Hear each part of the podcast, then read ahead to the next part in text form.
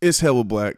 The morning show, you feel me? We here right now, nine in the morning. It ain't gonna drop, you know. but we here right now, nine in the morning, Oh, man. God. Earliest we ever been at it, man. You know, if y'all know me, you know I don't really wake up early. Like I could be up early, but Yeah. niggas is like a zombie. Honestly, like I really woke up hella early yesterday.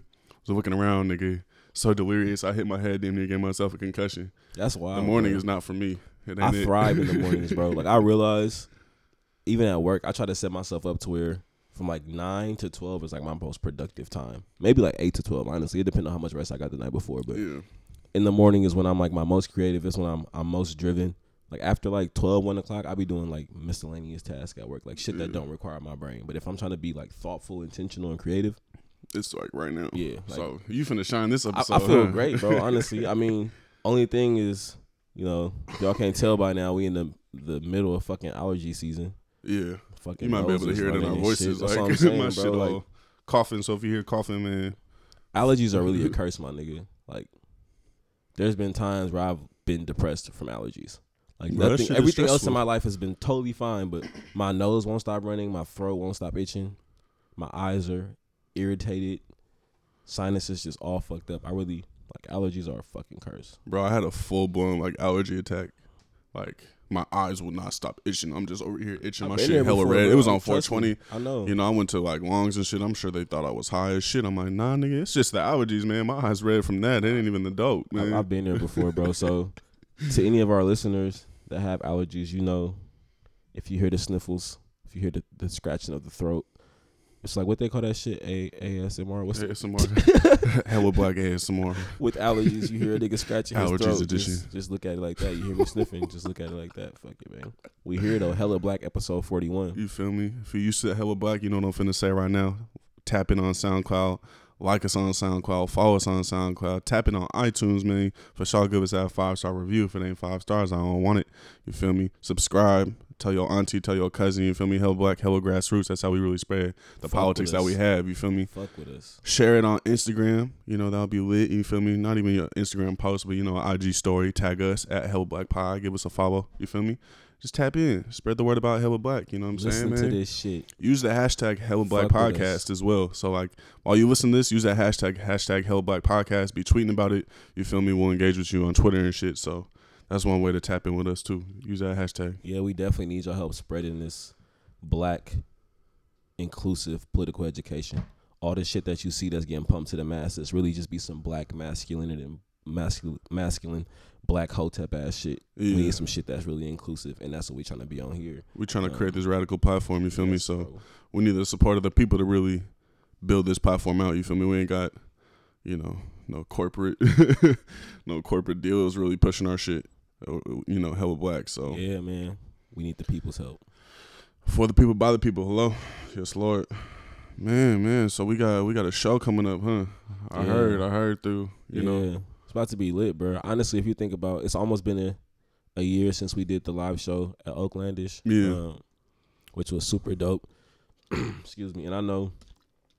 I don't know if we. I don't know how long it's been a goal of ours to do the New Parish, but I know we've talked about it, and for it to be coming into fruition, I'm I'm super juiced about that. And for those that don't know, the New Parish is like a ve- a pretty like historic, I would say, yeah, music historic. music venue in the um in the Bay Area in downtown Oakland. Their owner recently was in some shit, right? Wasn't bro like hella racist? I don't know if he's still the owner there. Yeah, you remember that? No more. Yeah, Yeah, yeah. no, I know what you're Well, talking yeah. about. So he used to be a fuck nigga that owned it, um, but he gone now. I think. I would hope so. Damn, I think bruh's gone. I'm Yeah, I'm pretty. research. I'm pretty Yeah, positive. He had to get up out of there. Yeah, But yeah, the New Parish is just a historical music venue, and we're gonna be hold, uh, hosting a live show there on June 9th at 6 p.m. It's a Sunday. Y'all niggas make sure y'all pull up. Of course, we gonna like advertise heavy, and um, it's a free show again. As y'all know, we try to keep shit as free as possible. We ain't trying to yeah. Unless you white, we'll be taking donations. if you white, we damn near gonna stop you at the door like, nah, bro, you gotta pay something. Whatever you got in your pockets. That could be a dollar or a thousand. Uh, whatever's in your pockets, man. Yeah. So yeah, June 9th, six to nine p.m. yeah. New Parish. Mark your calendar. You feel me? We for sure gonna have a fire and It's whatnot. gonna be dumb lit. yeah, we're gonna have some music and shit too. Probably before you know. So it's gonna be a it's gonna be a situation. Might have some paternity. Never know. Definitely gonna be a lot of paternity in the building. So So come, you know, build community. um, engage in some very important discussions, and have a good time in the city of Oakland. Yes, Lord. Straight up. Hella Black, episode 41. Man, what we talking about? What's our first topic we gonna talk about? I mean, we need to dive into Black Joy. Oh, I almost sure. forgot Black Joy. I'm I like, don't damn. know when's the last time dive we into the topic. It's been a it's been a I, I couple got weeks. I got something for Black Joy though for yeah, sure. I got some shit too. You wanna go ahead? Yeah, this past Saturday we celebrated one of my cousin's birthdays, and she had an open bar. It was fire though. She had like two food trucks outside when we first pulled up.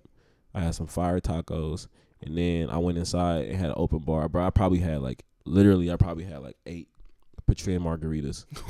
For those that don't know, Uh, like how we like to do it with my family. I don't know if like wherever you are and where you listen, I don't know if y'all got a Costco right, but Costco got this Kirkland, this Kirkland brand margarita. Like it's not margarita mix; it's already made. It's the pre-made margaritas, Right. So it already has tequila in there. You feel what I'm saying? And then what we like to do is we like to either mix it with Patron or we like to mix it with Hennessy. So you can get you a Patron margarita or a Hennessy margarita. Now, for those that have been following us on this podcast, we got some right here. yeah. It's too early. I'm not about to drink this. I gotta go to work after this. But this is Patron. Patron is when you mix Patron and Hennessy. That's why you should watch on YouTube. You can see exactly what we're talking So about what I like now. to do is I like to mix the Patron and Hennessy and the margarita all together, and that's a Patron margarita. I had like eight of those, bro. And It ain't for the faint of heart. it's not for the faint. It's not even for me. Shit. I got. I would like to think I got a pretty high tolerance. Like if you know me, you know that like I wear my alcohol pretty well. I can have hella shots and I'm gonna be cool. I'm not gonna be belligerent. None of that shit. But I don't know. I lost this weekend. You said on Saturday I was belligerent. Yeah, I, I was.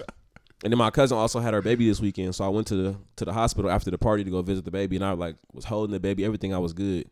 Then I left for like thirty minutes to go to the bathroom. They said I never came back, and niggas just found me on the hospital floor, passed out drunk, bruh. All that shit. I, was- Uh, we see was at the hospital. yeah, you, know. So you, I wish that they gave me an IV because I woke up the next morning hung over as fuck. you should ask one. Hey y'all, can I get an IV real quick, man? For real. bro. I was I was told, but yeah, having um being able to celebrate my cousin's birthday and then also welcoming a new family member into the world. Congratulations to your family, man. Yeah, those were two two uh black joyous moments for me. That's what's I a up. great time. Yeah, That's what's up.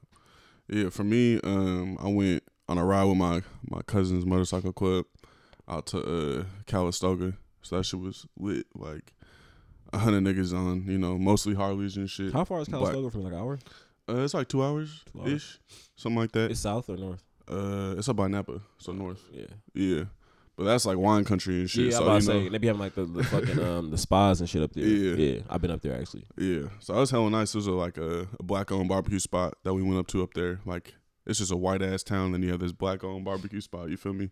Then you have like a hundred niggas pull up on motorcycles and shit. Like Yeah, that shit was lit. It was like my first time riding with a big ass group of people, and it's just all black folks. You feel me on Harleys and shit. You know, so that shit was that shit was hella fun. If you know me, you know I'm kind of a nerd over motorcycles, especially Harleys. So yeah, that shit was a good time, and just being with my cousin and shit, being able to catch up with family. You know, yeah. It's, always fun. it's that time of year, bro. The sun's coming out. Oh yeah, it's Harley season, man. You feel me? Yeah, You gonna see me rocking? It's, the sun's coming out. I, I fuck with I fuck with summertime. I got a love hate relationship with summertime. Like, yeah, I like what it represents for most of us. You know, growing up, it meant like no school, right? And also like football season was coming. Um, but, summer workouts, bro. yeah. That shit was always.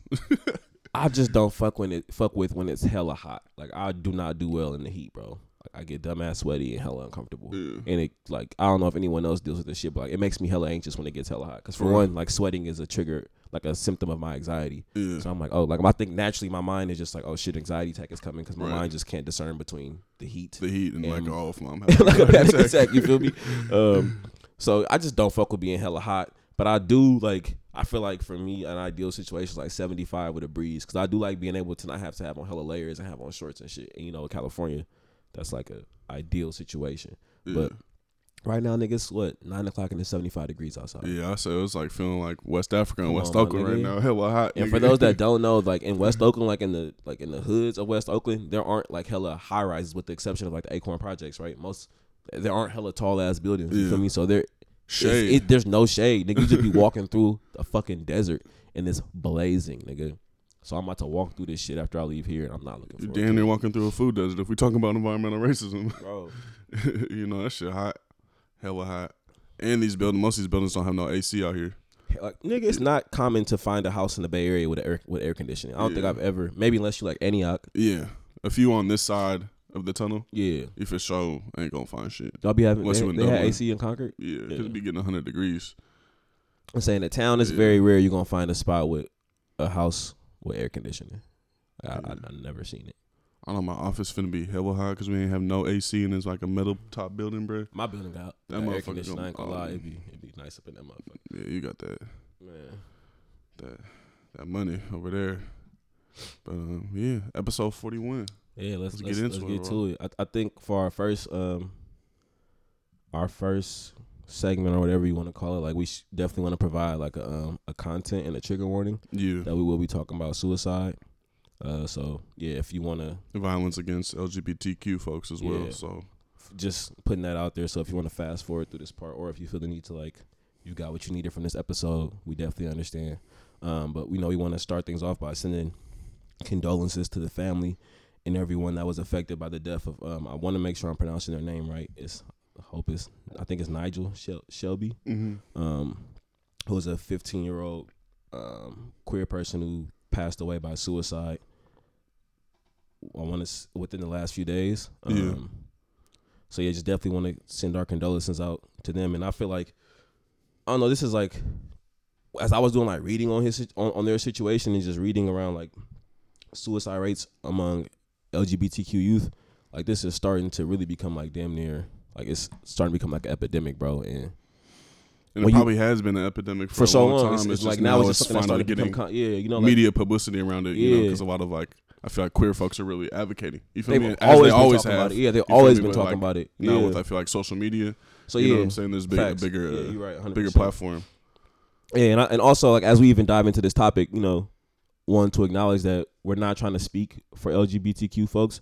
I think mostly as as us trying to be allies is us trying to like take that responsibility and that labor off of them to even have to address Yeah, and to use some of our of shit. our Yeah. privilege as well in the, the platform that we have to uplift. yeah. You know these conversations that are happening. But you know, if we wrong, you feel me? Tap in with us. We trying to do our best. You feel me? So if we wrong, tap in with us and let us know how we can uh, become better allies. You feel me? Um, so we just wanted to say that before we got really into this topic. And I, I, as I was reading, bro, like some of the first thing that came into my mind was just, I don't know, when you think about, when I think about like bullying, right? And I don't know if his, if, if their bullying looked like physical shit, but I, I know mostly it was in like the articles and the pieces that I read, they were saying something about like just like the verbal shit, bro. And I know we've talked about this before on the on the podcast and just being like, I think when you see a lot of like homophobic shit, motherfuckers be like, it's just my opinion. Um and not really understanding like yo like words manifest. And people just saying, "Oh, this is just a word." yeah you It's know what i'm saying? nah, it's just like yeah it's like you see how words can manifest into like violence. violence right? Because like bullying somebody whether it's verbal or physical is an act of violence my nigga. So whether you like just using your words or voicing your opinion onto someone in the form of bullying that shit is violence bro Right. and now, you know, this bro, it's 15 years old, bro. This 15 year old boy has passed as a result of being bullied all because he was queer, bro. Right. And you know, this is nothing but like at, at the root of it is bigotry, right? And when you think about the history of bigotry in this country, it's, it amazes me how, like, black folks, how we we say we want to be so far away from our white oppressor, but if we look at like how much we how much we emulate them, bro, it amazes me how someone could understand like it's never a word when, when white folks say it, nigga, Right. or when non black folks say it, nigga. It's never just a word there or or an opinion then. Right. But when it comes to homophobia and transphobia or any anti LGBTQ like rhetoric, it's it's just an opinion. Oh, it's just an opinion. It's just a word. When we know these words, what do we have meanings, right? And words are violent. Words can be violent. You feel me? And I think a lot of times people are like, oh, it's just words. And really looking at how these words and how these quote unquote opinions, they're not opinions in my opinion. It's hatred. It, it, it ain't even, you know, people want to take, oh, this is my opinion. You know, it's like we're supposed to have opinions. Like, nah, your your opinion is actually just think- hatred. yeah. and that's and also it's a hatred of our yeah. own community. So it's like, and sometimes these people try to be so pro black too. You feel me? It's like you can't be pro black and have a hatred towards queer people. Like that's not liberation. You just want a straight liberation. You feel me? You just want your own. You just don't want to be called a the N word. Yeah, and You like what I picking mean? and choosing which black folks are are valuable or yeah deserve liberation yeah. yeah. who picking and choosing which black folks deserve liberation based on certain qualifications. That's some white. That's some white That's some shit. white shit. That is a white supremacist tactic, my nigga. If we being honest, a lot of black people weaponize white supremacist ideology and use it, but say, "Oh, we want to end this white supremacy." Some motherfuckers do it consciously. yeah, You know what I'm saying? Some folks actually are just like ignorant to the. I don't say ignorant like a. I don't like you know, with any. Like I don't say it maliciously. I say like some folks are actually ignorant to like not understanding the many ways that white supremacy Mhm. can like surface itself, right? But yeah, bro, the shit is. It's really nuts just how Mhm. how much we actually weaponize white supremacy as black folks, right. whether consciously or subconsciously. hmm And this is a, you know, homophobia and transphobia. This is a public health problem. Like we was just talking about a little bit earlier. Like where do we bullying is, you know, we look at mental health, right? Like it creates mental health conditions. You feel me? And then you know, most suicides is a result, you know, of mental health, right? Of like and how bullying created mental health condition. Yeah. So this is also a part of like, you know, a part of like medical racism in a sense, right? Or like, um, I don't know, medical homo. You know, like how homophobia is creating a medical condition. You know, this is like a public health scare, in my opinion, right? Bro, I was in one of the articles that I read on NBC. They were saying like youth 12 to 14 years old who identify as lesbian, gay, bisexual, and transgender are more likely to die by suicide than their heterosexual peers. Yeah. Another article that I read, it was saying like twice as likely. Twice as likely, bro. And when I, I think about like, and that's probably underreported too, if you think about the stigma of even just talking about that, right? hell yeah, You know, for sure. Like these are like folks that we identify openly identify as Right. right. Like think about how many folks die in secret. For Mhm. me, as uh, identifying as one of as one of the um, demographics we just named, and I think about like the queer youth that I engage with at the middle schools and high schools, bro. I couldn't imagine, bro. And then I'm also thinking like, damn, what am I doing to engage with them? You feel me on campus, like making, you feel me, you okay? You know what I'm saying? Like just checking in with them, and it's just, I don't know. You think I, I seen the take the other day, and I don't even, yeah, I seen the take the other day, um, because it was somebody was saying some like super homophobic shit around Dwyane Wade and Gabrielle Union's son, um, and they were saying just like, bro, we got bigots raising bigots, and I'm just like, bro, like, it's true, we got we just just repeating the cycles, bro, and it's so fucking sad to know like queer youth, trans youth are gonna fall, are falling victim to this shit, bro, Mhm. to this violence, bro. Like motherfuckers is kids, bro, yeah, kids, bro, like fucking kids. childhoods being stolen, you know. So because it's of like bigotry. this case should be treated the same way as Tamir Rice, right? But because he queer, but because not- he's queer gonna- and he's not gonna reach the life. masses. This is like Right. when I, well, even when I look at the folks who are talking about this on my timeline, it's because I choose to, like I'm actively following queer folks. I'm Right. actively following LGBTQ folks to get this information so that I can be a better al- ally. You got to think about how many people is not getting access to this information. Because information. if you think about it, it's like a echo chamber in some way. Like people, a lot of straight folks ain't talking about this shit. You know what I mean? So it's like, literally, it's because we follow queer people that were aware of this. You know, and if it was a 15 year old, you know, black boy murdered by a white cop, you know, it would be on hi- headlines everywhere. You know, so I think it's important that we we treat this the same. You know, like we talk about it the same. You know, it's not we don't treat it the same, but like amplify it the same. You know, we have to talk about the different structures of oppression that led to the um, led to this death. Right, systems of homophobia, systems of you know um, violence. You know, so it's I'm the, just- inter- the intersection of fucking violence. You feel me? That's why when we talk about intersectionality, we say all of us or none of us. You feel me? It's like what are we this matrix of oppression? You feel me? There's multi- how multiple systems of oppression, you know, work together Yeah. to oppress. So like he wasn't killed just because he was black. He was killed because he's black and queer. yeah, You feel me? So because you got to think he also dealing with the bullshit of being black. right, then you throw being queer on, you add being queer on top of it, my Right. nigga. I- I'm just That's, those two forms of oppression working at once. Yeah, it Right. just I just been trying to figure out how can we get motherfuckers to connect the dots and understand that when you choose to engage in anti-LGBTQ shit, like you how- are being anti-black. yeah, That's the first. Thing. you know what I'm saying? Like, you are perpetuating white supremacy, like getting folks to understand that, like, yo, bro, what are you you're doing? You're picking and choosing who gets who gets to to have liberation, who gets to have freedom, who gets to have power, Mhm. who gets to be treated who's even mourned? If you think who's worthy of humanity Right. based on if they fit this this standard. That is some white shit, bro. White folks said, "Oh, you're you're black, you are a slave. You're black, you get treated this way." We're saying, "Oh, you're queer, you get treated this way. You're trans, you get treated this way." That is a white supremacist state of state of thinking, bro. Yeah. And I just don't get why people can't understand that, bro. Is it just like motherfuckers don't want to understand it? And if you going like, we just have to understand, it, like, bro, there is no, there's no liberation. There is no black power without black LGBTQ folks, bro. If your shit don't include them, that is not liberation. That is not black power, bro. That's not. That is selective black power. It's not inclusive. That's not all encompassing black power, bro. Yeah. I mean, we have a lot of black people who have a white supremacist agenda at the end of the day. So I think that's why it's important to have political education, but also I think some people some people stuck in their ways too. You know? And I know we talk. I remember somebody asked us at LMU, like, so when do we choose to stop engaging with motherfuckers and treating them like the enemy? Because I know with white folks, we're not gonna sit up here spending all this time talking to the motherfucker. You're not gonna spend all that time. You the nigga, that's an op, and you treat an op accordingly. You feel me? Right. So like, at what point? And that also makes me think like, I don't, I don't want to be on no black pessimist shit. But like, okay, like, what is the like, what are the real? Like, yeah, like, what are the real odds of this shit? We still Yeah. dealing with this same I don't even know if that's our- ass yeah. shit. The same as I think we don't even have at least for us, like that ain't even our decision to decide when the point is, you feel me?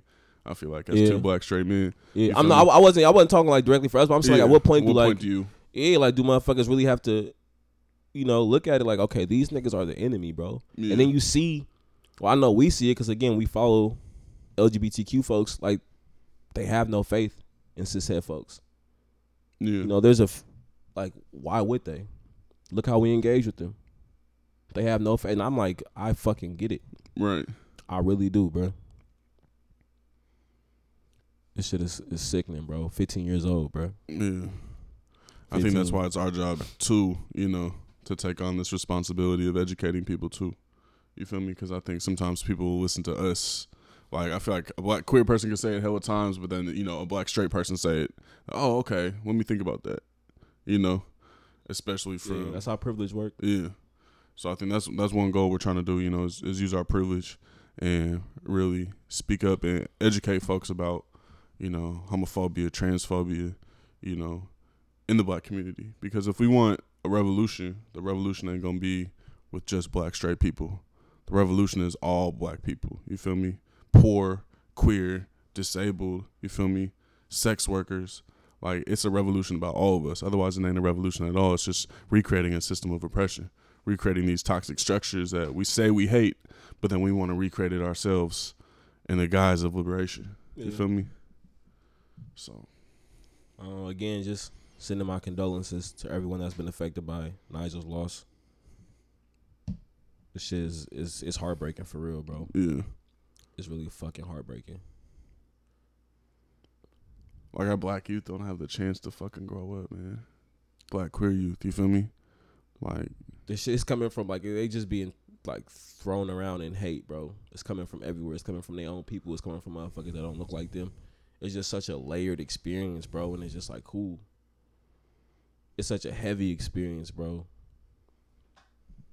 Oh, my shit not picking up. My no, bad. it's yeah. it's it's such a heavy experience, bro. It's it fucking sucks, bro. I'm really lost for words, and my heart is like fucking breaking. Mm. Shit, hella sad, bro. And it's nothing but straight bigotry and white supremacist bullshit, bro. That's all it is. Yeah. Well, we for sure sending, you know, sending love to all black queer folks, you feel me? And we gonna try and do our part in, in educating people, you know, and, and really trying to check that shit. Check the homophobia, check the queerphobia, check the transphobia, you feel me? Um, so that's one thing I know. I know we want to commit to, you feel me? Yeah. And And just like trying to continue to be better allies. yeah, because we know we ain't perfect either. So if we if we did mess up on this part, you feel me? Let us know and we Please we'll try me. I'm like, try and improve. You feel me? Um, motherfuckers can vouch. I've been held accountable multiple times. I'm I'm ready for it. Like, I think that's what comes with being an ally, bro. You got to ready to just be admit Yeah. that when you was wrong, when you fucked up, when you spoke out of turn, whatever the situation may be. Like, you got to remove your ego when you're trying to support people. and facts. uplift motherfuckers. So, people listening, um, feel free to put us up on game. And rest in peace to Nigel. Yeah. So recently, you was over at the uh, Alameda County Courthouse. Yeah, I remember we was texting about it a little bit. bro, it was it was wild. So I, I've been to like courthouses before, right? I, I've been to that same one. It's the one over by the lake. Mm-hmm. Yeah. Um, Renee. Yeah, so I was pulling up there for for one of my cousin's probation hearings. Is- they got him on some bullshit, bro. But I was pulling up there, and you know, as as the court system works, like for when I was in there thinking, like, okay, boom, I, well, this nigga got a good ass lawyer because he can afford one, right? And then he has people like myself and his mom that can that can afford to miss a couple hours from work and pull up on this nigga. You know what I'm saying? To be to so he just had this big ass system of support, right? Yeah. That was the first thing I noticed when I walked in there was like, okay, I'm thinking like, think about how many motherfuckers don't have this support system, don't have access to a lawyer. That's like the first thing I'm like kind of thoughts that's going through my head. Then I walk into the fucking courtroom and you know, it's it's all black folks essentially that are like the ones that are like going through this this probation hearing. And you know, of course, um some Hispanic folks.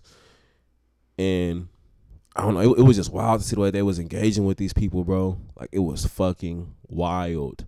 And of course, like you know, I I read so much on all this, like on the prison system. Like I I, I know a lot about this shit, but reading some shit and experiencing is two different it, things. And yeah. especially, it's been so long since I've been in like in a courtroom. Like it's been like three, four years since I had to go support somebody, right?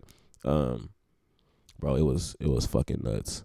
It was it was so much going on. One of the things that that definitely stuck out to me was the ways in which like the probation officers and the judges were engaging with um I'm not about to call them inmates. I don't know what the word I'm looking for. With the niggas that was on trial, I guess whatever. Like just the way they was they was engaging with them, bro. And it was one particular case that really just had me fucked up, bro. It was this 18 year old nigga, like bro was like fresh 18, right? They reading this nigga, they reading the nigga case, and he had a he had a he violated his probation because he missed one of his his his appointments with his PO, right, with the probation officer. And the reason why he missed it is because he had a job, he had a drug Job interview. testing. Nah, he already had a job interview earlier. Cause like a part of this nigga's probation was that he had to have a job. You feel what I'm saying? Like you have to be on. If you don't have a job, nigga, we gonna send you back. So boom, he got a job. He had to get drug tested for the job. But his drug testing fell on the same day as his check in with his PO. I think me, I would have chose the job too. I, I would have went, went to the drug testing. Like nigga, I'm I gotta have this job to go to, to not to uh, to stay out of jail. So boom, he went to get the Like drug my testing. PO gonna understand. I need to stay out of jail. That's So your thought process, right? For one, you're 18 year old kid. Like let's Yeah. not let's not forget that you're 18 year old kid. And I hate the way like you know. I was having a conversation with somebody and they were just like, "Oh, well, he should have checked in with the probation officer." And I'm like, "Nigga, come on, bro!" Like, and then You- when you, you hear this kid, nigga story, you not gonna realize like just how yeah. much this nigga, bro, got going on. So boom, he go get the drug test or whatever, and he misses. He checks in with his PO like, "Hey, I'm sorry, I have to go take the drug test for the job." Da da da. Boom, like he checked in with her afterwards. Um, then they end up doing a full background check on the nigga. You feel me? He probably lied on his on his application. I would have too, being an 18 year old nigga trying to navigate this shit. Like, no, I need a job. job. I'm going to lie and just hope for the best. Who wouldn't have done that? Who wouldn't have done that, bro? They do the full background check on a nigga. Because of his record, he lose the job. So now he got to go to his next court date with no job, and you miss the shit and just hoping you wish on a fucking star that the judge understand. And the it's not it's not always your PO that um that that determines like how much time you get. You know what I'm saying? Like if they Yeah. gonna arrest you or not on the spot. So they're reading in the case that his his his his public defender is like telling the judge like okay so in the process of this like his mom just like packed up and moved all her shit to Stockton. You feel what I'm saying? So this nigga was trying to figure out how to get from Stockton back over here. Probably experiencing some form of homelessness too at the same time. Period. You feel me? Like nigga, your probation is in Alameda County. You trying to go to Stockton, all this shit, right? So For those of you who aren't from out here, that's pretty far. it's it's, It's an like- hour twenty minutes. You feel me? If you have a car. If you have a car, I don't even know how to get to Stockton. And no public tra- traffic. I don't know how to get to Stockton on public transportation. I don't. Mind you, this nigga doesn't have a job, and his mom is apparently just packing her shit and moving. Like bro's in between. He's in transition. He's in between housing. He's in between jobs. You feel what I'm saying? He got all. And on top of that, he's 18 years old, bro. When I was 18 years old, my mom was still making all my decisions, my nigga. His mom wasn't at his court date, so I have no choice but to assume. You feel me? Like they Right. not really rocking like that. You know what I'm saying? So it's like, nigga, imagine being 18 trying to navigate the prison system and with all this, and then they're reading all this shit out, like all this jargon, bro, that I'm not even comprehending. It was just, bro, it just make a long story short, they ended up arresting a nigga, and you don't have violation a of public probation. defender. A He got a defender defender who's Luckily, like it looked like his public defender was going hard for him, but like Yeah. that wasn't the theme of the public defenders in there. right. It was like one nigga was like, "Yo, I will not let this man represent me. He has not met with me since the first day I've been sent in here. He has not. Even, I don't feel comfortable with him leading my case. Like period, point blank. I've been down for sixty days. I ain't met with this nigga but one time, and it was the day I got sent to this motherfucker. So like the theme of the public defenders was just like niggas being like they, I, you know, I, you know, public defenders. Like I think you come in with this mindset of like, oh, I'm gonna change the system, da da da. You know, then you you get jaded or you get worn out. You feel what I'm saying? And so public defender's office compared to DA's office are under resourced and understaffed. you don't stand a fucking chance. Yeah. And that's what that was the theme. And some of- of these public defenders are former DAs. bro when the when the when the little nigga got arrested when the the probation officer so from the, the person from the probation from the probation office was like um y'all recommend he detained until his next court date. Court date is like 60 days or whatever right? 60 days away. She just like didn't even look at the name. She's like yeah i recommend 60 days da, da, da, boom, and just wrote it off. And was like stretching and then she was like smiling like giving niggas time bro just smiling. I'm just like The judge. I can't even say what I want how I was feeling. Like not the judge, the pro like so the judge asks for a recommendation from like The someone PO. from the probation office. Not Yeah. the not not your Not exact the- PO, yeah. but someone from the probation office. Not even the motherfucker you've been working close with. Right. You know what I'm saying? Just someone from the office gets to determine. It was it was wild, but like the thing, like you said, the theme, the for me, the overall theme of it was like these niggas don't stand a chance. There's so many things going against you, and then let's say you do get released. Let's say they say like, all right, you good. You got to pay a fine. You got to pay a court fee, bruh. It was like niggas were getting released in five thousand dollars worth of debt. Like you just you leave, you get released, but now you own, you you owe five thousand dollars. yeah. You know, in the whole form of financial slavery now. And you already just fresh out. How you and supposed to get a job? How you supposed to get a job? Because we just seen the theme of it is niggas getting denied jobs Right. from after they get full background checks. Bro, it was. I was in there. I was in there furious, bro. I was hot, Yeah. and it was just you could just see the lack of like humanity for the motherfuckers. You know, like as soon as you put on your blues, your oranges, your reds, whatever you, you- whatever they put you in, bro, it's like you are just they, like they just That's all associate it that is. You just a docket number. they associate that uniform, like that determines how they're gonna treat you, bro. hmm And it's it's even like the psychological. You know, if you think about the psychological shit of it, right? You know, if niggas get like cases, usually they get chance to like put a suit on or some shit like that. But you having people coming in and straight, you feel me? Jail, you know, like that. That affects the way people are gonna treat you for sure. You feel me? it was it, it was it was nuts, bro. They just had me so frustrated, bro. And I felt like nigga, I felt defeated, and I that's- got to leave that motherfucker and go home afterwards. I felt defeated. Like, and bro, I remember going to work. part is that shit is happening every single day. That It's, this shit happening right now. It's every day. That's the process that I went through. And Yeah. nigga, I was only there for the morning session. Yeah, After they take lunch, they're still and that was just probation. Just probation. We ain't talking about niggas who's fighting cases. We just talking about niggas with violations. That was just straight violations. All violations. Then there was one case where nigga, I think the nigga had already did 60 days. Or he he already, he had already been in there for a little bit, right? And then nigga, the arresting officers were on vacation out the country. So they pushed this nigga date, his next hearing, 60 days again. So he just sitting in jail. Cause the niggas on cause the niggas who Can't arrested even- you was on vacation. Can't even bail out.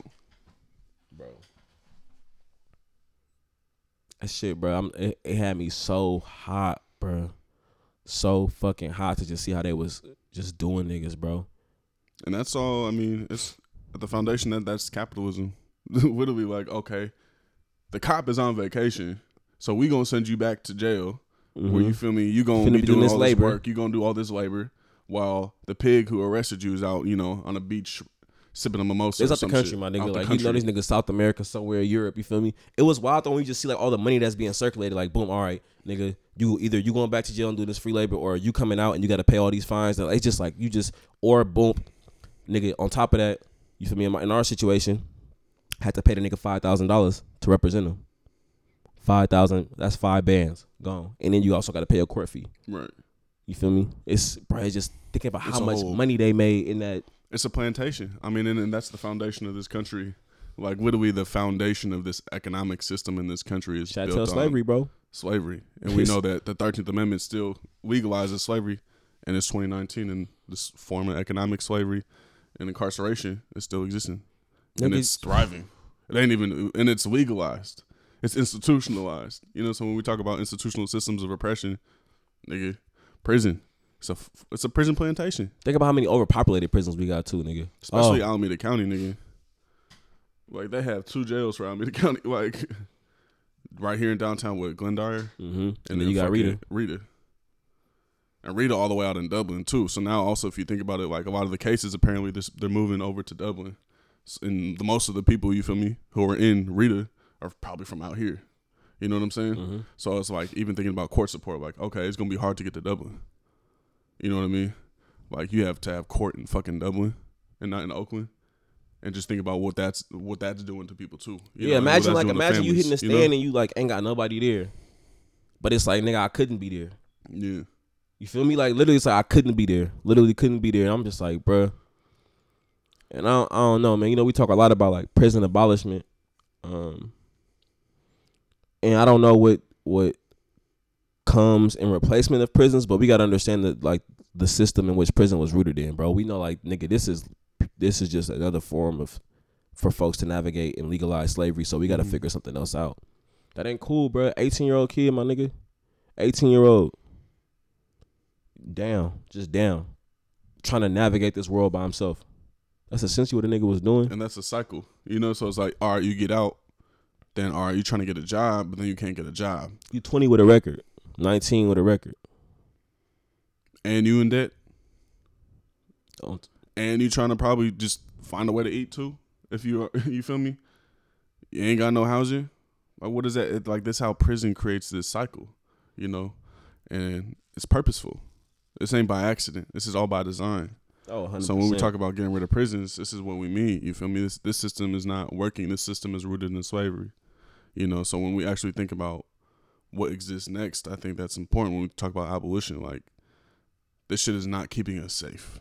That's a fact. You feel me? It ain't doing nothing but funding this white supremacist system and funding our oppression. So I don't think I have all the answers to what's next. nigga, I have You none. know I I don't, mean? bruh. But I just know that this shit ain't it. And so let's get rid of this shit. And I guarantee you society will be a safer and better place. You know. But I think it's also abolition is about how how do we think about why is punishment we just lock lock somebody away. And not actually deal with the root problem. Cause they used to say they used to like advocate for like rehabilitation, right? But like That's what they've always said. not rehabilitation. prison it's ain't about rehabilitating. It's about reincarcerating. If you lucky enough to- recidivism, you feel me? Yeah, if you're lucky enough to have a, to have a, a system where you got money on your books at all times, where you can work, if you if you able to have, I guess, the like quote unquote ideal prison situation to where you can actively take on take on the responsibility of rehabilitating yourself. That's not the but that's not the that's not the norm Right. in prison. That's not the norm, bro. And then we hadn't we're not even talking about the way like you getting treated by the COs in there. And most people don't come out rehabilitated. You feel me? It's like most, you know, if you don't go into prison with a mental health condition, you're likely to come out with a mental health condition. You feel me? So if, if we're being honest, a lot of these people going in also do have mental health issues. So it's like we're, you know, we're talking about public health. Like literally, prison is creating a fucking public health epidemic. You know what I'm saying? Yeah. Like looking at these different epidemics that are going on in the in the black community. Like this is really creating a fucking epidemic. It is an epidemic. You know what I'm saying? It's a crisis that most of these people are getting coming out with mental health issues. You feel me? Imagine if you in solitary for fucking five years and you're just supposed to go out and Niggas Be on 23 and 1 the whole time they down. 23 hours in solitary confinement, one hour rec time for years. Niggas be doing 23 and 1. and Bro, you you're supposed loser, to just bro. be a part of society after You couldn't that. sit in this motherfucker for 23 hours with all your amenities. right. Nigga. with the ability to get up and, and navigate this space Yeah. whenever you want to. You can do 23 you and 1 up start in going. here. I mean, you start going. You would, you would, you couldn't do that in here, bro. hell no. Come on. It's The niggas fuck, doing that in 6 by 6 cells, bro. If they lucky. Hour rec time. Bro, and I just that. literally and you might not even go outside for rec time. Come on. I, I really do think that motherfuckers should like figure out ways to experience this system, bro. Like whether that's going to court hearings, whether that's visiting prisons. Like is this some shit that you can only understand if you experience it, bro? Yeah. Like it's something that reading and watching TV and movies. You can read about it all you want, but But until you see a motherfucker coming in in shackles, bro, and you see like and you see well for me it was like I saw so much of myself in these niggas, bro. Yeah. Like so much of myself. Like when you really been able to navigate this this this this country as a poor black person, bro. You see uh, Are you like it could have been me, bro. Type shit. easily, bro. Easily, bro. And that's why this shit hitting so hard for a nigga because you see it when you see yourself in, in, in oppressive situations and you're able to like empathize with that shit. I'm telling you, it hit so much harder, bro. Yeah. It, it hit that shit. It had me like sick, bro. I was fucked up when I was at work. And then I went to my job. You feel me? Where I'm walking in, and there's white people just you feel me navigating they they having their day being white. Yeah, they just mad because the coffee dispenser ain't working. And I'm just in this motherfucker like y'all niggas have no idea where I just left. I'm pissed right now. Yeah. And even me, privileged. Feel me? I got a job in an office in a space, and I'm I could leave. I left that building with my freedom, bro, or whatever you know, freedom look like in this motherfucker. But yeah, I wasn't in shackles, bro. Yeah, You just had me mad, mad fucked up, bro. I'm just got me thinking like what ways I can get involved on that hype, and it's just man, it's wild when you think about it, right? Like when as you start navigating this shit, like learning more, it's like you try to think about all these ways you can get involved, education, fucking the prison system, like all these ways in which we are being oppressed, and then you think about how like nigga the, the possibility we trying to work in like um in housing, you feel me? It's like nigga there's just so spreading many. yourself fucking thin, bro. It's so fucking ignorance really And then is we bliss. have we have capitalism too. Like it's like all right, you got to work a nine to five. You feel me? So it really limits in a lot of ways your organizing capability. And we live in the Bay Area. Cause like the reason why I could do this organizing is because I know where my food is coming from each day. I know I got shelter. You Yeah. feel me? And it's sometimes it's even a privilege to be able to organize, which I think sometimes isn't really discussed. It's like, nah, nigga, we we privileged to be able to do this work in itself. Period. To have the time, you know, to set aside to do this work. A lot of people don't have that privilege. Exactly. What does it look like know? when you when what does organizing look like for somebody when they out here trying to survive? And that's why it's so important. I feel like that we do, you know, we was talking about in this PBS article, really building from the ground up. You feel me? So I was like, actually, we have to build from the ground up and build programs so that people can actually just first live. Can't talk about organizing if niggas ain't living. Man, bro. You know what I mean? Like if niggas is hungry, nigga ain't worried about fucking, you know, a Black Lives Matter protest and when they think about that light bill. You feel me? Or like being able to go out to a protest yeah. or being able to organize when shit you trying to put food on your table for your family. You feel me? So I think that's why it's important really to build from the ground up when we talk about liberation, we talk about organizing. It can't just come from the top down. You That's feel me? I'm that's bro. so many people just think like, oh, it's gonna they have this talented tenth ass ideology from Du Bois. Oh, it's gonna take the talented tenth of black people, you know what I'm saying, the, the most privileged black people to come back. It's like Nah, bruh, it's really the bottom up. Du Bois didn't even fuck with that, and he created that ideology. You feel mm-hmm. me? He's like, nah, I don't fuck with that talented tenth elitist ass shit, that college type shit. Nah, that shit ain't gonna work. He didn't even believe in it himself when he died. Yeah. You feel me? So I think it's really about being from the ground up. You feel me? Being really in the field with your politics, nigga. If you ain't around people experiencing the most oppression, your organizing is elite, And if and you it ain't revolutionary. Facts. You feel me? You're just recreating a system.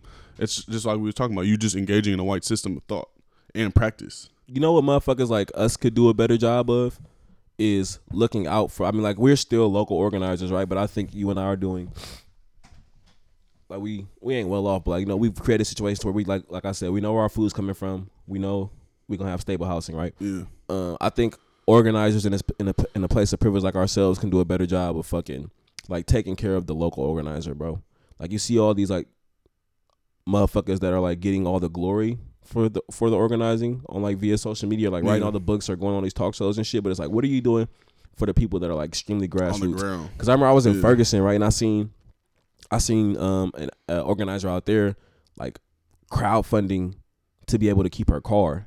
I'm like, yo, this is somebody who was front line. Like you see all the pictures, you all are like they were front line. I can I can't remember their name, um, but like per- people like that, you know what I'm saying? Like Yeah. these are the motherfuckers who are actually on the ground doing the work. So like, how can organizers who have been able to find success in this capital financial stability in this capitalist society, like how are you looking out taking care of other of the other organizers.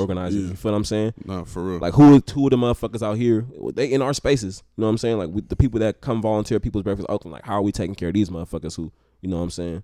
Yeah. Who going through it? Like that's something that organizers, if you consider yourself an organizer or a community person, you know what I'm saying? That's you gotta something be that thinking about you gotta be like thinking of, bro. people's capacity up to organize. You know, if you even really have a socialist organizing. politic, you feel me? Like if you really talking about an equitable, creating an equitable economy, like you got to Yeah. be on that shit. So I think we got to start doing more. Uh, I felt when we first started People's Breakfast, we always was like go out and eat after. You know, Yeah. and we try to cover that. But know, so like doing that, but on a grander like scale, that. like boom, Yeah. like making sure you feel me, like yo, you you straight this month, like you feel me, like you good, you need something, like doing that on, and like you know making that a part of like if you're gonna be on fucking with this shit. This what you got to be on. Yeah. And you you see all the time. I think about the niggas like DeRay going on book tours. Like nigga, what are you doing for the for the local activists? We know Shaun King ain't doing shit, Mm. but like like niggas like that, right? Like y'all niggas are getting paid to go on all these talk shows, host. You writing all these books, like nigga, what are you doing, bro? For the local organizer that's trying to figure out how the fuck they gonna eat, Yeah. that's trying to navigate being a parent and organizing and leading their community. What the fuck you Especially like a lot of like I feel like young organizers when you just get into it, sometimes you just sacrifice it all. You know what I'm saying? Yeah. Where it's like, all right, you sacrificing school, you missing classes, your graduation date got pushed back. You know what I'm saying? So I think that's one thing I really try to talk with when I'm talking to younger organizers is like, bruh, make sure you're taking care of yourself too. You feel me? Because if you ain't taking care of yourself first, bruh, it, it's gonna be Yeah, hard to last continue to long. Gonna organize. burn Like this shit, this shit, organizing really a marathon. You feel me? It's about really having to take care of It's yourself It's lifelong work. it's you know revolution isn't just a fucking you know snap the fingers and all of a sudden this shit is gone like it's it's a process it's a day-to-day process you feel me and part of that is you got to take care of yourself you know so if you're a young black organizer listening to this make sure you you know you taking care of yourself you feel me um and whatever that looks like for you that's that's one of my biggest advices you feel me as a nigga who like was doing help with student activism nigga I was not taking care of myself at all I was just worried about the movement and I'm like uh that shit only can last for so long. And I think that's also I think of so many of us when we first get into activism and shit, the organizing, community work, you kind of I think that's like a result of like the savior complex. It's like you you put so much of this burden onto yourself to get this work done, and you I think as you get older and you realize like yo my nigga I could do everything in the world, but I still I can't liberate people by myself. Yeah, Like I can't I can't I can't do it by myself. So I think as you get a better understanding of that, then it's like all right, Me missing this so one much- meeting yeah. ain't gonna hurt because I got a community of folks Right. that's stepping up. You know, and that's why it's important to build leadership across organizing. You know, it isn't just one person. You feel me? yeah. And I think sometimes people tend to put it on one person or say, "Oh, it's this one person." It's like, nah, bro. We really have to have a leader full movement. You feel me? It ain't just one person. You feel me? It's never been one person. I think that's kind of just the way white supremacy wants to frame the history. Is like, oh, it was just this one person, this one person, this one person. If we take out these few people, then all right, the movement is done. Yeah, and that's but why in reality, it was a it was a group of people organizing. You feel me? It wasn't just MLK.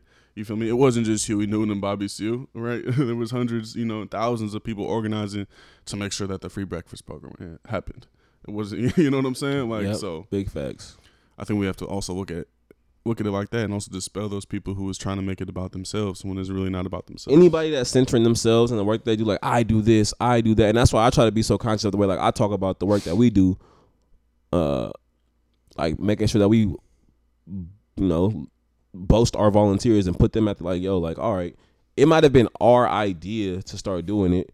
but this shit would have never worked if it wasn't for We would not still be going on if it wasn't for nigga. your auntie. my mom, my auntie, all of the volunteers, this shit would not be going on if it wasn't for them. Like we would have been, I don't know how we would have lasted a couple months maybe. Yeah, I mean, even shit. If we think about the, you know, just people who just split us money.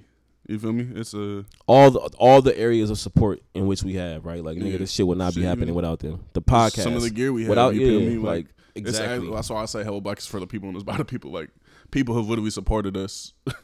you feel me? To even have this shit and have this platform. So shout out to y'all. Shout out to everybody who support our shit. For real. I know we got the PBS article in here. I don't know.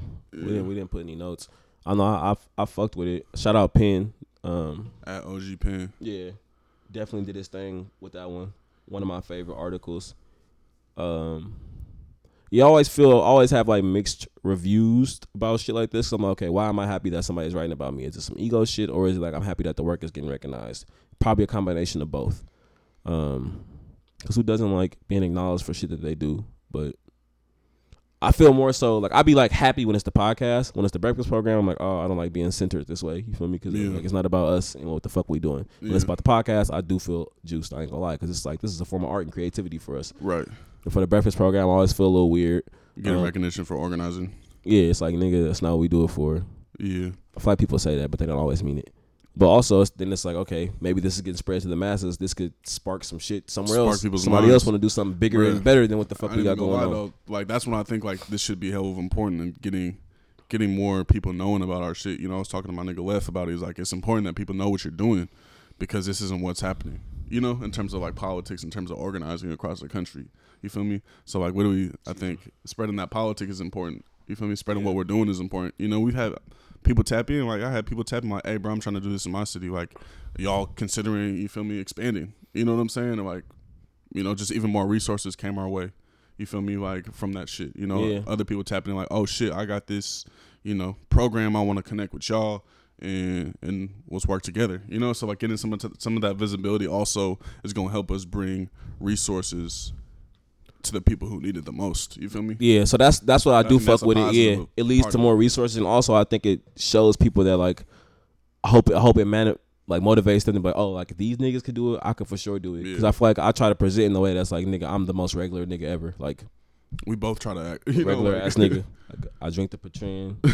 for me, I fuck around just like y'all fuck around. I got my fears, my doubts, my worries, all the shit. So if I can make something shake, you can for sure make something shake. I think like that's like what I hope people be getting from, from the um, from when people cover us and talk about us. But you know, like I, we talk about all the time. Like I don't want to be one of those niggas that just monetizes the movement and pushes my own agenda and does shit that's not, you know, actually centering the people that I want to center, like so many Mhm. activists and organizers do.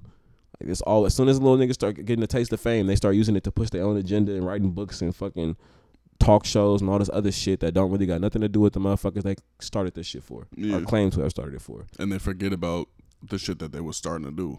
You know what I'm saying? And that's trash. So I think it's good that we're both very aware of that shit. You feel me? To And I think you gotta know yourself. I think that shit was you feel me? always inside them niggas who do shit like that. That shit ain't never been inside me. I've always been a motherfucker who just want to be a resource for my people. I could, Yeah. since nigga since I could remember, since I could Yeah. consciously remember, I Yeah. always just wanted to help motherfuckers. Yeah, I know. I think it's sometimes I was even reflecting on it. I was like, damn, this shit kind of weird to be recognized for this shit. You know what I'm saying? Like when it, just started out of like, ah, bro, let's just feed people. But then you gotta think, You know bro. what if- if the niggas like Umar and all them other niggas are like spreading all that bullshit, like this for sure needs some type of recognition because it's like we're trying to combat that, That shit. Because bullshit. Umar ass- ain't missing no chance to go talk on anybody's talk He show. go on any show. he not nigga. missing no He big go deal. on Fox News just to, you know what I'm saying? You feel me? Like niggas ain't taking this and missing no opportunity to to push the white supremacist politic. So we shouldn't miss no po- opportunity to push the revolutionary politic. You feel yeah, me? The radical politic. We shouldn't, bro. We doing ourselves a dis. We doing the people a disservice if we do all in efforts of like not wanting to be censored. I guess yeah. there's there's a healthy balance. That's all I know. There's a healthy balance. There's a way yeah. for us to approach it to make it. It's not about for the like masses. weaponizing that shit and acting like all you hanging around is you know fucking celebrity, but celebrity you become a celebrity activist and you're just around celebrities all the time. You know what I mean? Like and never in the fucking field. that's trash. So never in the fucking field. I'll be off these Yeah. So that that ain't us. that for sure ain't us at all. But you know, shout out to Penn, shout out to PBS for fucking with us. If you haven't seen that article, uh, tap in with it. Um, you know, it's about us centering black homeless people and talks about the the podcast a bit. So tap in with that article. Um, it's on our Instagram at Hella Black Pod. Tap in with that shit. Make sure you give it a read. It's called Stepping Up for Homeless Black People in Oakland. You feel me? Fuck with it. That shit Bruh. shit funny though. You know, I tweeted that article out and rep- uh, in my replies, of course, trolls like, "Oh, what about white people? oh, only black people." We, all, like, we feed everyone on the streets. First of all, we feed anybody who needs a plate. Yeah. we, you know, we didn't care about, but we actually center in black people because the majority of homeless and houseless people out there in the streets where we're feeding people is black. yeah. You know what I'm saying? we ain't never been like, oh, you white, you can't get a plate. You might buy you white, you gotta get in the back of the line, but never, nigga, you and white, that's you only can't really eat. jokely. Yeah. like, we ain't really gonna tell nobody Yeah, that. Like, you hear first, you hear first, my nigga. Yeah. But it's like we ain't never telling no person that's black, that's not black, that they can't eat. No, I just don't understand like why every time we center in black people, it got to be a fucking problem. Like it's just that's just that just shows you how white supremacy works. Like white supremacy means like the removal of black folks.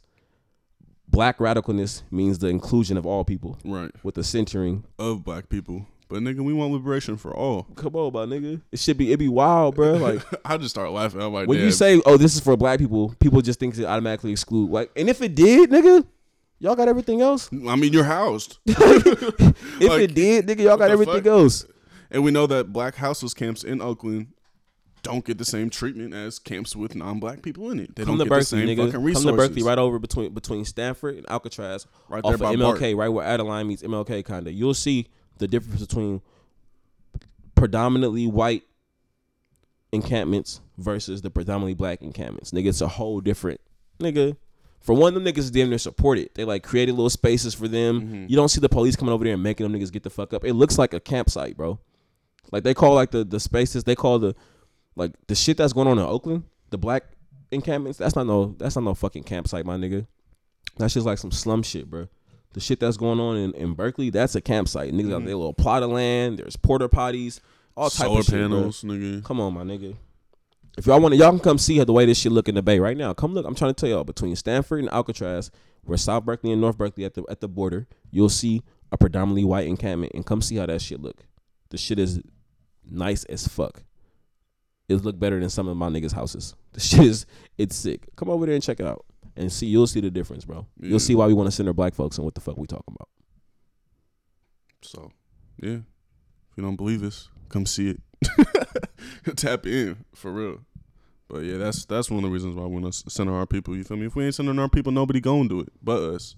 You know. And if you think centering black people is excluding white people, that's because you're thinking like a white person. Y'all white people be Shout out all my niggas, man. exclusion. You feel me? That's what y'all practice. You feel me? That ain't us. You know. So if you white and you need a plate, you gonna get fed. If you brown, you need a plate, you gonna get fed. If you Asian, you need a plate, you gonna get fed. That's just how we rock. Cause we about the liberation of all people. But we centering black people, and we ain't afraid to say it. Period. Shit, you want to get into this uh, Patreon exclusive, man? Yeah, it's good. you know, if you want to tap into this next part of the episode, subscribe to our Patreon, patreon.com slash hellablackpod. You feel me? Tap in, you get extended episodes exclusive for Patreon. You know, it ain't just a donation, you're going to get exclusive content if you sign up. So tap into our patreon.com slash hellablackpod. Shout out to all the patrons, patrons, you feel me? Thank you for rocking with us. So we going to get into this right now, man.